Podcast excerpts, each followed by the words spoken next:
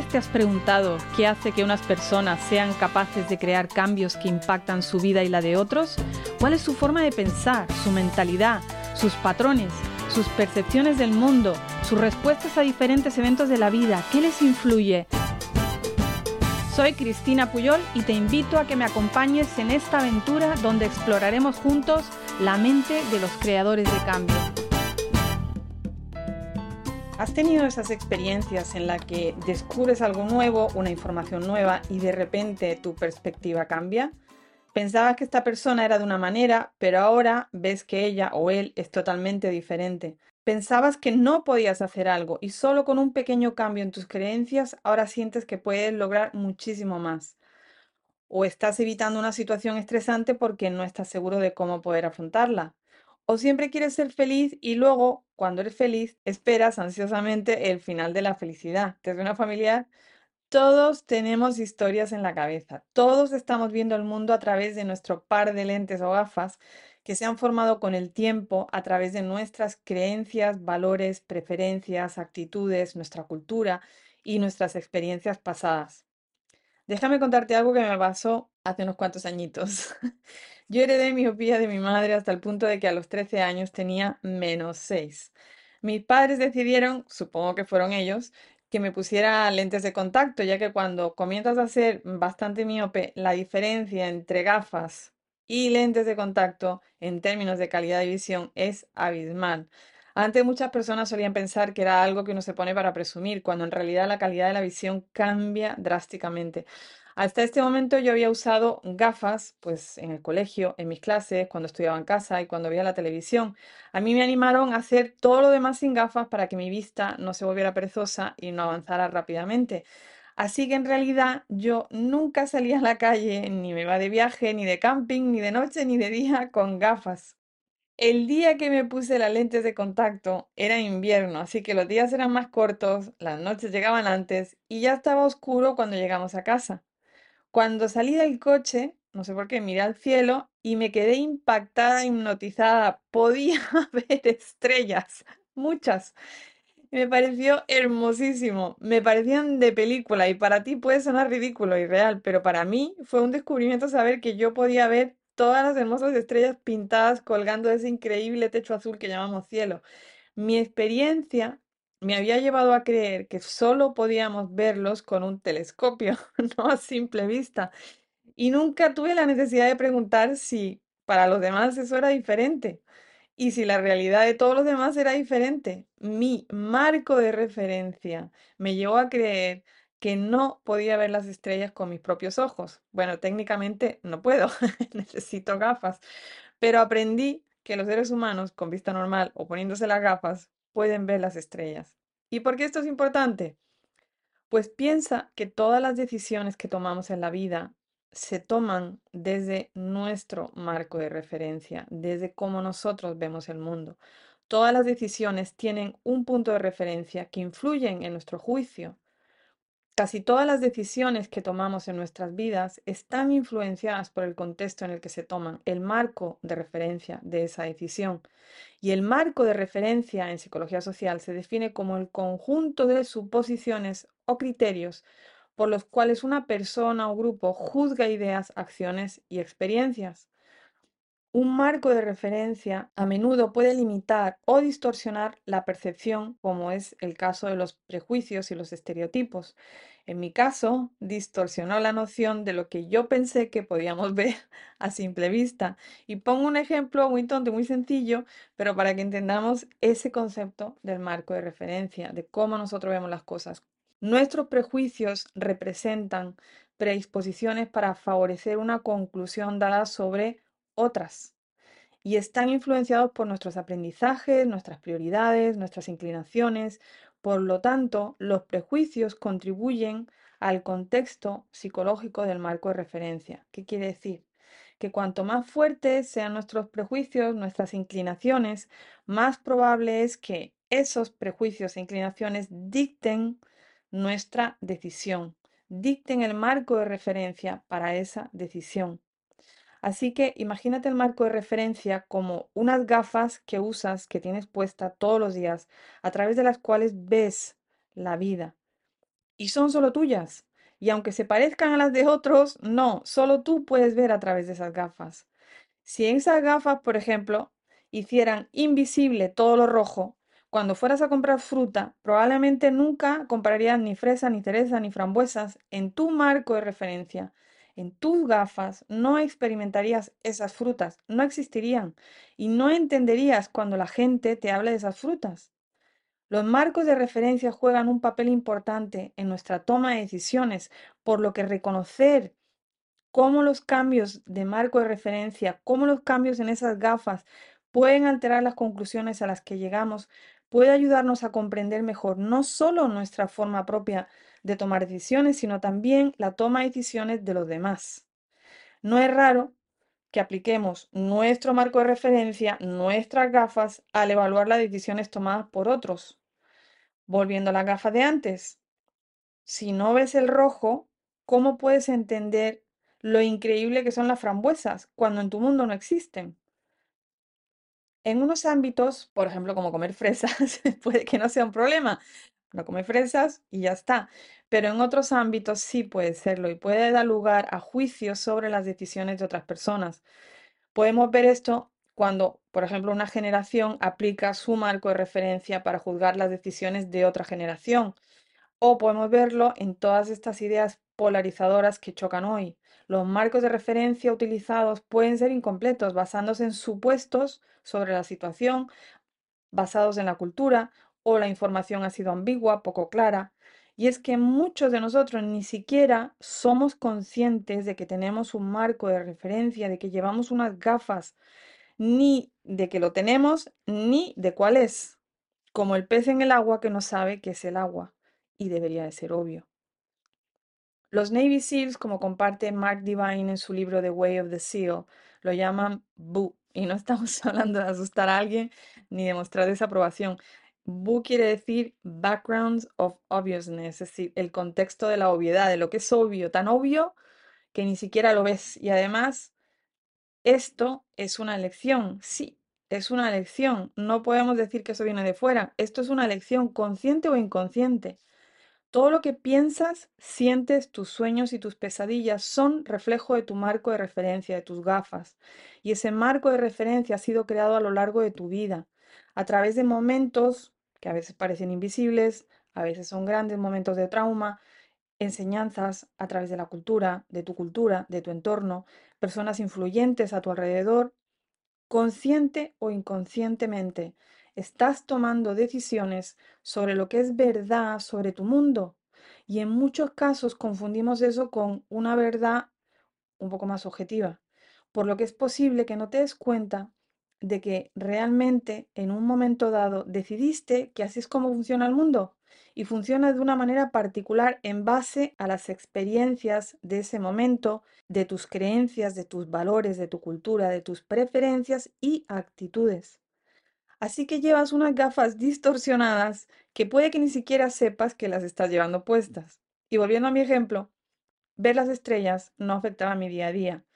Fue asombroso, hermoso verlas. El día que las vi, para mí fue impactante, pero no me afectaba en mi vida de otra manera.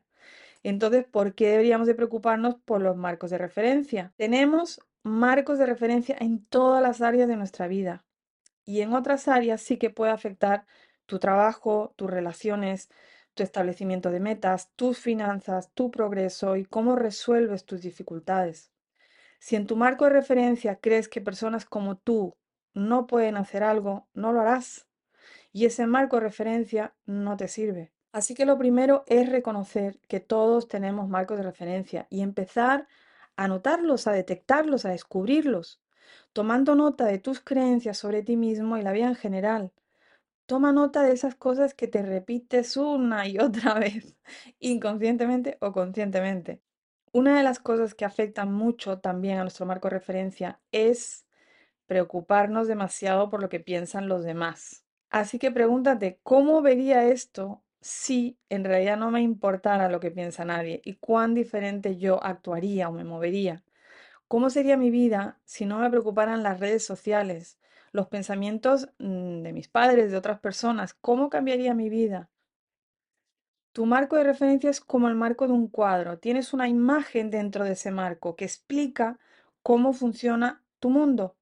Y recurrirás a esa imagen cada vez que tengas que tomar una decisión. Es como un mapa. Entonces es muy útil gestionar bien los momentos en los que estamos enmarcando una experiencia para que tu marco de referencia mejore a medida que progresas en la vida.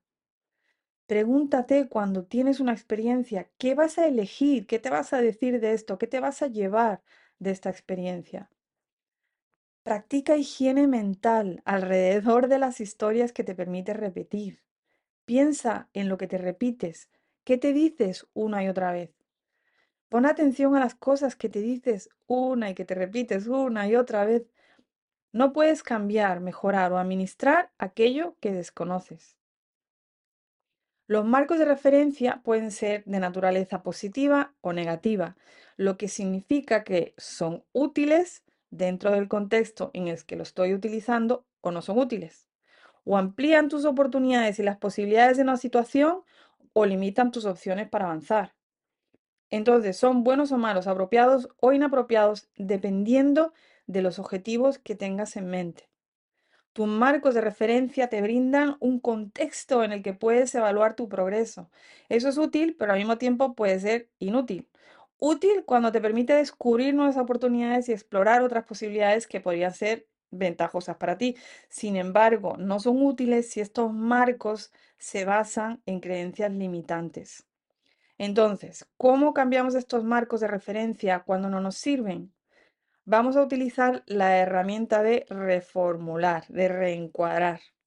Reformular es una herramienta lingüística utilizada para cambiar conscientemente los marcos de referencia que no sirven con la finalidad de ayudarte a avanzar en tus objetivos y en los comportamientos deseados.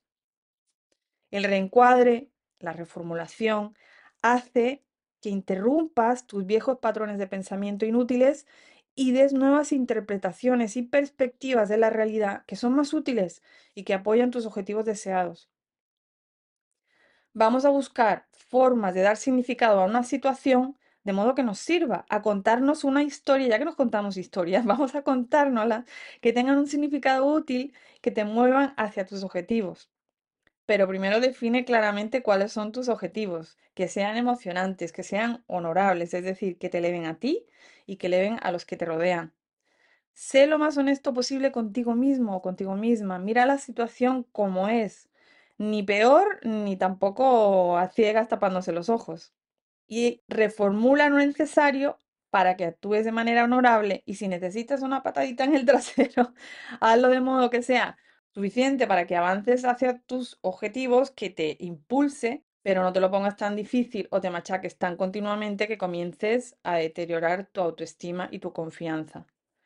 No queremos engañarnos ni tampoco ahogarnos, por lo que es un equilibrio entre ser optimista y realista. Y de esto hablo en el episodio 47. Entonces, pregúntate si lo que te dices a ti mismo te está ayudando a avanzar hacia tus metas, porque si es una completa mentira, y estás siendo demasiado optimista o irreal, no avanzarás, no te va a servir, pero si eres demasiado pesimista tampoco te vas a ayudar. Vas a conseguir tener menos confianza para dar los pasos necesarios, por lo que tiene que ser un buen equilibrio. Entonces, por ejemplo, si has hecho un gran cambio en tu carrera y estás comenzando de nuevo después de años en otro trabajo, tú te puedes decir, fracasé en mi carrera, encontré mi pasión demasiado tarde, me llevará demasiado tiempo, todos los demás están más adelantados que yo.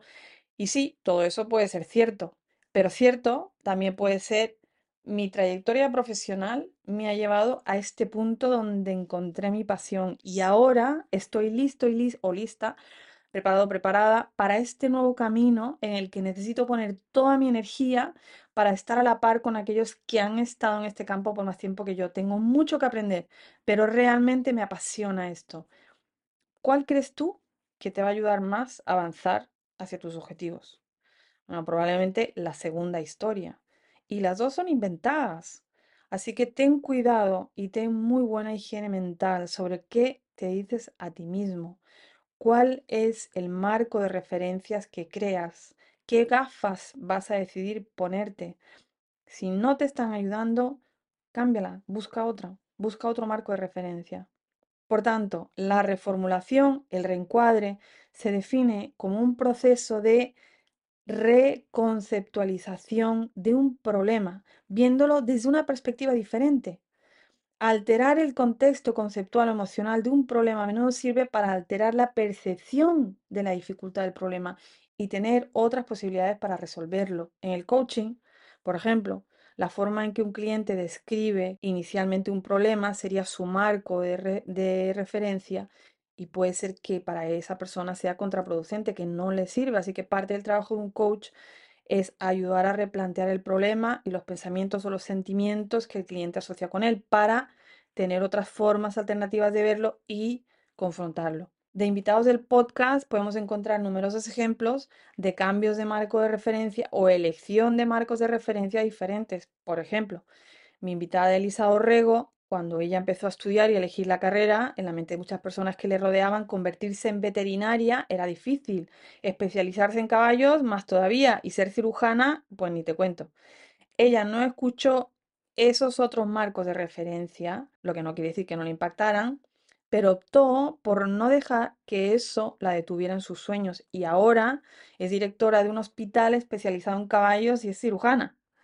J.B. Owen tenía un marco de referencia en el que las madres solteras necesitan ayuda y no podían irles bien o perderían su ayuda financiera y se meterían en problemas. Un día decidió abandonar ese marco de referencia y decidió que se merecía más y que podía no solo mantenerse sola, sino que además crear abundancia para muchos. Y ahora tiene una compañía increíble, sobresaliendo en lo que hace y viviendo la vida que quiere, inspirando a muchos. De hecho, hace poco le han dado un premio muy reconocido por todo el trabajo que está haciendo y el impacto que está teniendo. Valeria trabajó en reformular sus desafíos de salud y cambió el significado de su dolor. Y en lugar de verlo como algo negativo, un contratiempo, algo que le impedía hacer las cosas que ella quería día a día, estableció el siguiente significado. El dolor significa que mi cuerpo está sanando y necesita reajustarse a esa nueva etapa de recuperación. Ese es un replanteamiento poderosísimo, una reformulación increíble. Burju Pérez de Burju Shoes revisa con frecuencia su marco de referencia con ella misma, con su esposo, con su equipo y busca nuevas posibilidades para expandir su negocio. Por ejemplo, ahora se están planteando qué significa vender zapatos en el metaverso. Eso es cambiar de marco, pero a lo bestia también. Hace unos años yo mismo usé esta herramienta de reformular, reencuadrar para un bueno, pues para un trágico evento familiar. Mi hermano mayor falleció cuando tenía 48 años de un infarto repentino, no hace muchos años. Fue totalmente inesperado para todos y realmente devastador, ya que además de lo obvio, tenía dos hijos, uno con solo 8 años. Recuerdo el día que mi otro hermano me hizo la llamada. Yo había aterrizado muy tarde por la noche el día anterior porque veníamos de un viaje a Bielorrusia, lleno también de acontecimientos para otro podcast. Estábamos exhaustos. Mi hermano me llamó al día siguiente a las 10 de la mañana y yo todavía estaba dormida. A él lo escuché llorando, no podía entender una palabra de lo que decía, me despertó instantáneamente y yo estaba tratando de entender qué es lo que me estaba diciendo. Él tiene un perro y yo estaba, o sea, por favor, rogando que fuera un problema con su perro y que no fuera con mis padres. Pero ni por aquí se me pasó que a mi hermano mayor le había pasado algo y menos que había fallecido instantáneamente. Fue muy duro para toda la familia. No, no, bueno, los que habéis perdido a alguien ya sabéis, sabéis, entendéis esto. Yo estuve con mucha rabia, enfadada con el mundo durante unos cuantos meses. Yo ya he perdido a otro hermano, una hermana pero cada fallecimiento, cada pérdida es diferente y aunque yo pensaba que lo sabía gestionar y yo pensaba que en, mi fe, en mi espiritualidad iba a encontrar respuestas, lo cierto es que estuve enfadada un montón de meses y tratando de apuntar el dedo a alguien, algo, a los de mi alrededor. Y sabía que lo tenía que, que, bueno, que tenía que buscar otra forma de decirme las cosas, que tenía que reencuadrar esto y sabía que la gratitud me iba a ayudar. Y sin embargo, en, decirme que estaba muy agradecida de haber tenido este hermano, no me llegaba. Eso no me llegaba y no me llegaba y no me llegaba. Hasta que un día, que puedo decir que casi que siete meses después, recuerdo estar pensando y buscar la fórmula opuesta, es decir, ¿cómo hubiera sido mi vida si yo no hubiese tenido esos dos hermanos desde siempre? Desde que hubiese nacido solo hubiéramos sido dos hermanos en lugar de cuatro. Y en ese momento, todas todos los momentos bellísimos que pasé de pequeña con, con mi hermana, con mi hermano mayor, las peleas, los juegos, montarnos en bicicleta, las acampadas, todo, todo, todo me vino a la memoria. Y entonces sí encontré una gran gratitud por esos momentos, un agradecimiento por haber sido cuatro, por los ratos que habíamos pasado. Y me, y me, bueno, reformulé esa gratitud que yo no encontraba cómo expresarla para quitarme toda la rabia que yo sentía y para dejar de apuntar hacia afuera y, y buscar una, una solución más positiva, una forma de verlo más positivo. Entonces, esto es muy personal, muy personal. Cada uno tiene que buscar la forma de reformular lo que nos decimos para que nos sirva. A mí no me servía estar enfadada, a mí no me servía estar apuntando a nadie o enfadándome con nadie.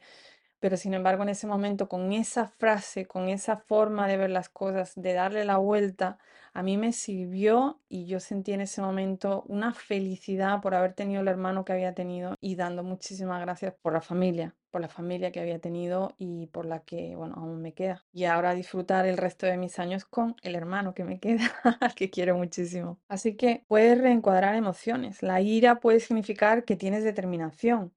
El miedo que estás alerta y que estás lista o listo para arrancar. La duda que tienes curiosidad y, vas a empezar algo nuevo y emocionante. Reformular, remarcar es muy parecido a cambiar la foto en un marco. El marco no cambia, sin embargo, la imagen dentro del marco es diferente. En otras palabras, la situación no ha cambiado. En mi caso, con mi hermano, pues no ha cambiado nada. Sin embargo, tu visión de la situación es diferente de lo que era antes y te hace sentir diferente y te hace ver las cosas diferente, te hace actuar diferente. Por lo tanto, no estás cambiando la situación, sino más bien tu visión de la situación a una manera que sea más útil y más óptima para ti.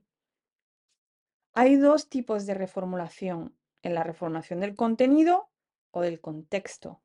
Una reformulación del contenido es donde cambias el significado que le das a una situación. Una misma situación puede tener significados positivos, negativos, indiferentes, y tú eliges en qué contenido, en qué significado vas a poner tu foco, tu atención. Cada vez que hay una situación, le das un significado específico y es ahí cuando estás usando una reformulación de contenido. Por ejemplo, cometes un error al dar una actuación pública. Tienes que hacer una presentación, tienes que hacer una actuación, tienes que hablar a un, grupo en tu trabajo y te va mal. Le puedes poner el significado de soy un desastre como orador público, no tengo remedio, no sé actuar, me da pánico todo lo que pasa cuando tengo a más gente delante. Y puedes escoger que el significado de tu error sea que eres alguien inútil para esa función. En esas situaciones es útil preguntarse, ¿qué podría ser útil de esta experiencia? ¿Qué otro significado le puedo dar a este error? ¿Qué puedo aprender potencialmente de estos errores que he cometido? ¿Qué hice bien? ¿Qué tiene de positivo esta situación? Este proceso de preguntas anima a considerar otros aspectos y aspectos positivos de la situación para ayudar a cambiar la forma, el significado que le estás dando a esa experiencia. La otra forma, el otro tipo, es reformular el contexto. Una reformulación de contexto cambia la interpretación o la percepción del comportamiento dependiendo del contexto. Esto es útil porque casi todos los comportamientos, casi todas las cosas que hacemos pueden ser útiles, apropiados en un contexto y bastante inaceptables o inútiles en otro contexto.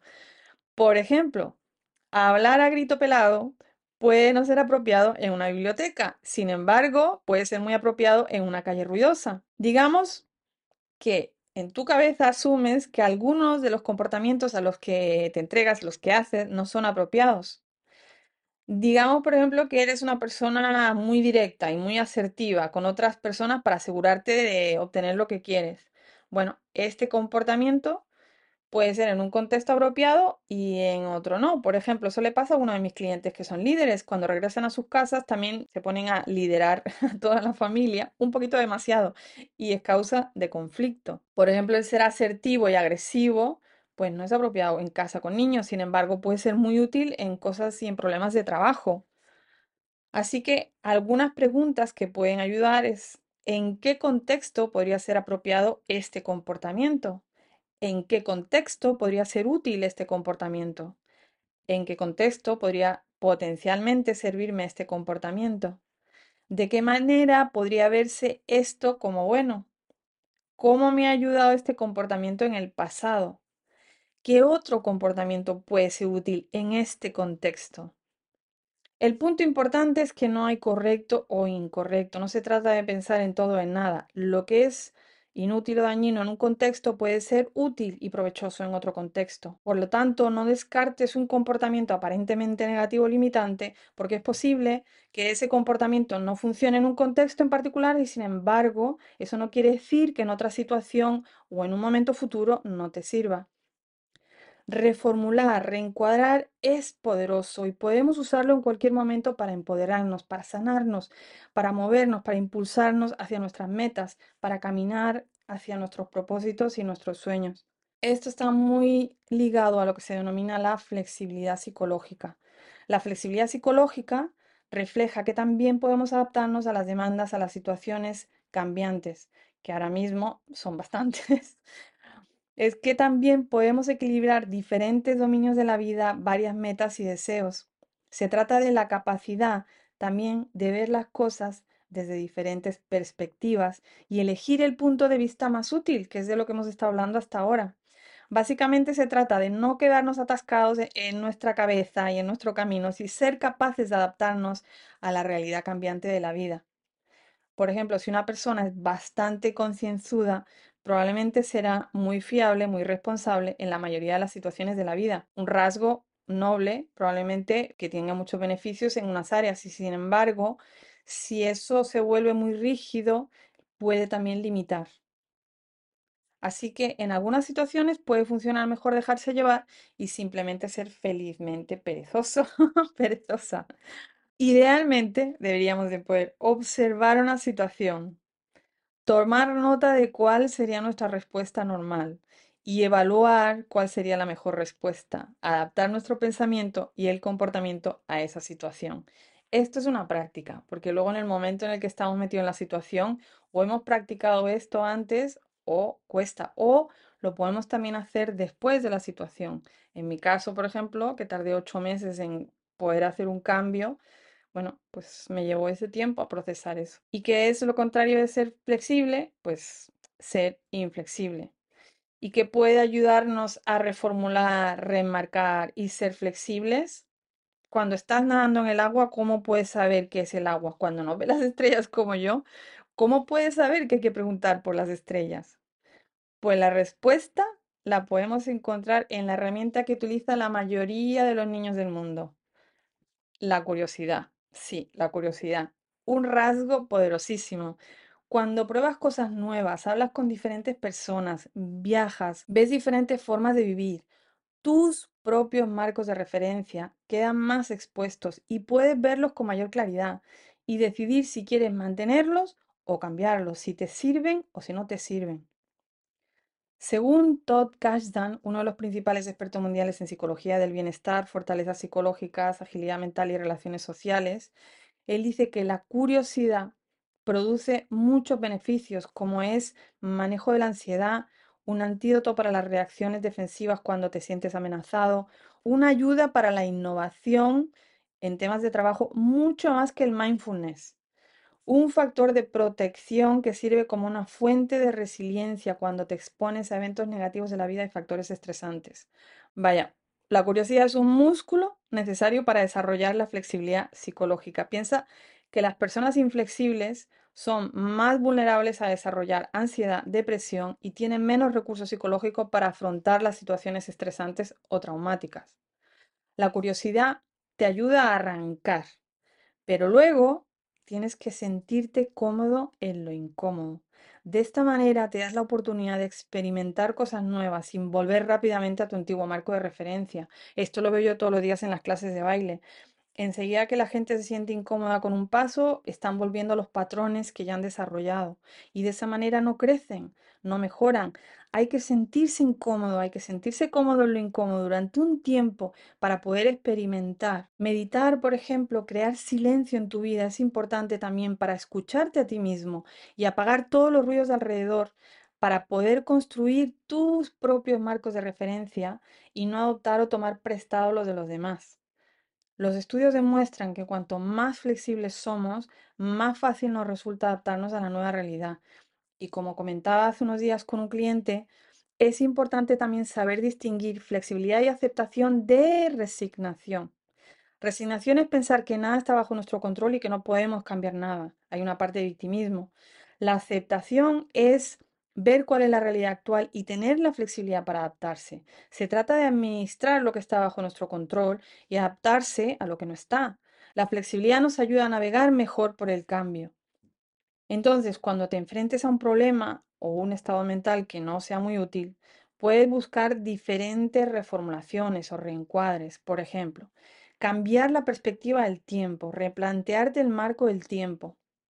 ¿Cómo puedes hacer esto más urgente? o cómo puedes hacerlo menos urgente.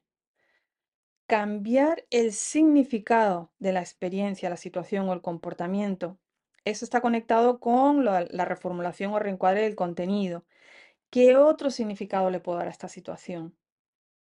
Podemos también crear una analogía que te permita enfrentarte a esta situación. En lugar de ver la realidad, creas una analogía y usas esa analogía para ver esa situación, para hablar de esa situación.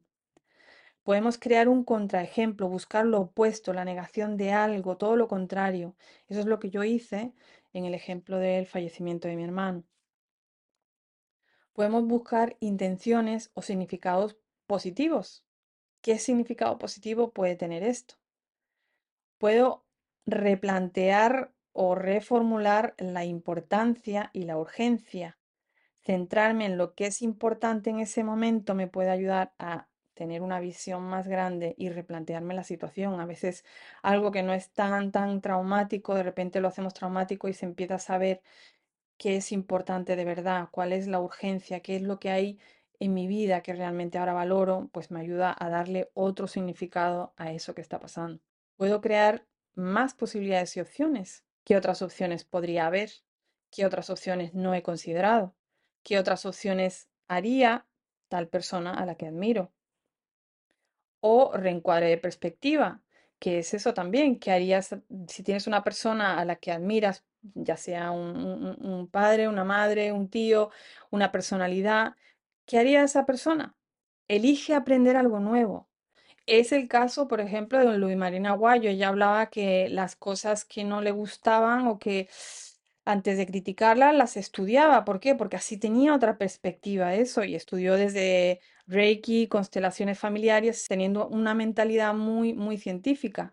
Y eso, en lugar de criticarlo sin conocerlo, pues decidió estudiarlo y le dio una perspectiva muy diferente de, de todos esos campos.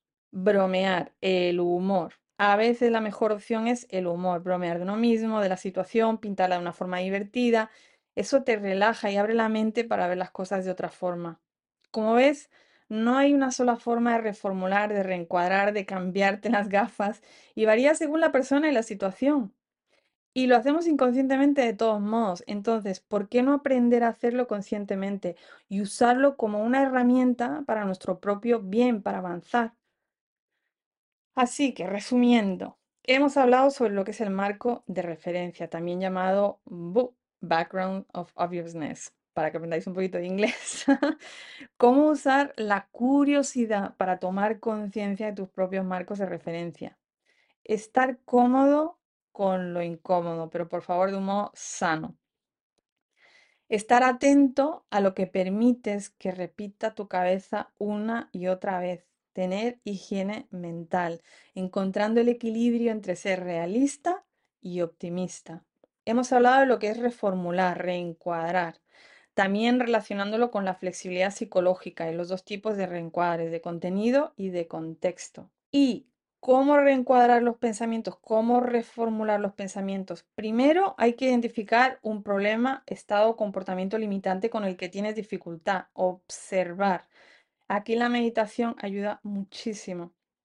Preguntarte con qué problema me estoy enfrentando, a qué comportamiento inútil me estoy entregando, qué estado mental limitante estoy experimentando.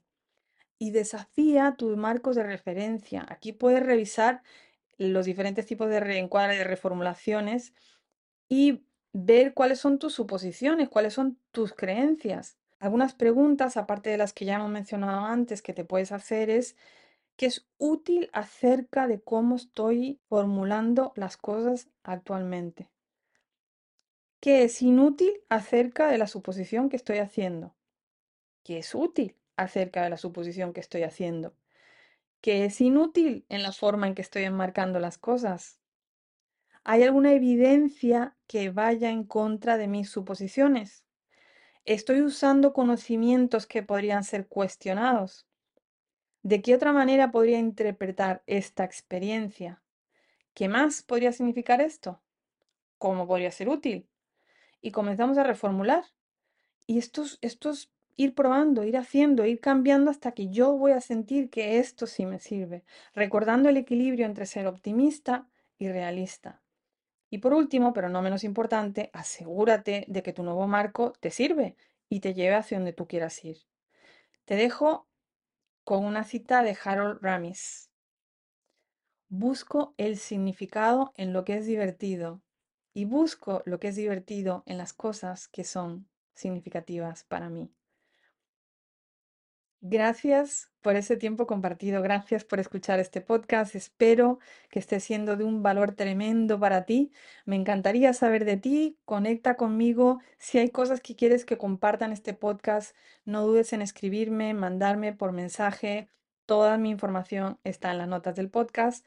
Y como mucho me preguntáis cómo apoyar el podcast, hemos creado una cuenta en Patreon, patreon.com barra Change Maker, donde puedes apoyar este podcast en tres niveles. Dejaré el enlace igualmente en las notas del episodio y esto nos ayuda a traer más miembros al equipo y poder dedicar más tiempo a lo que cada uno sabe hacer mejor. Y para apoyar el podcast a coste cero, puedes suscribirte en cualquiera o todas de las plataformas podcast de Apple, Spotify, Stitcher, Audible, iBox, el podcast de Google, etcétera, etcétera. Y también puedes dejarnos una reseña en el podcast de Apple y cinco estrellas si crees que no lo merecemos. Un abrazo enorme y besos para ti, creador y creadora de cambios. Todo el mundo está en la pista, los bailadores en la calle.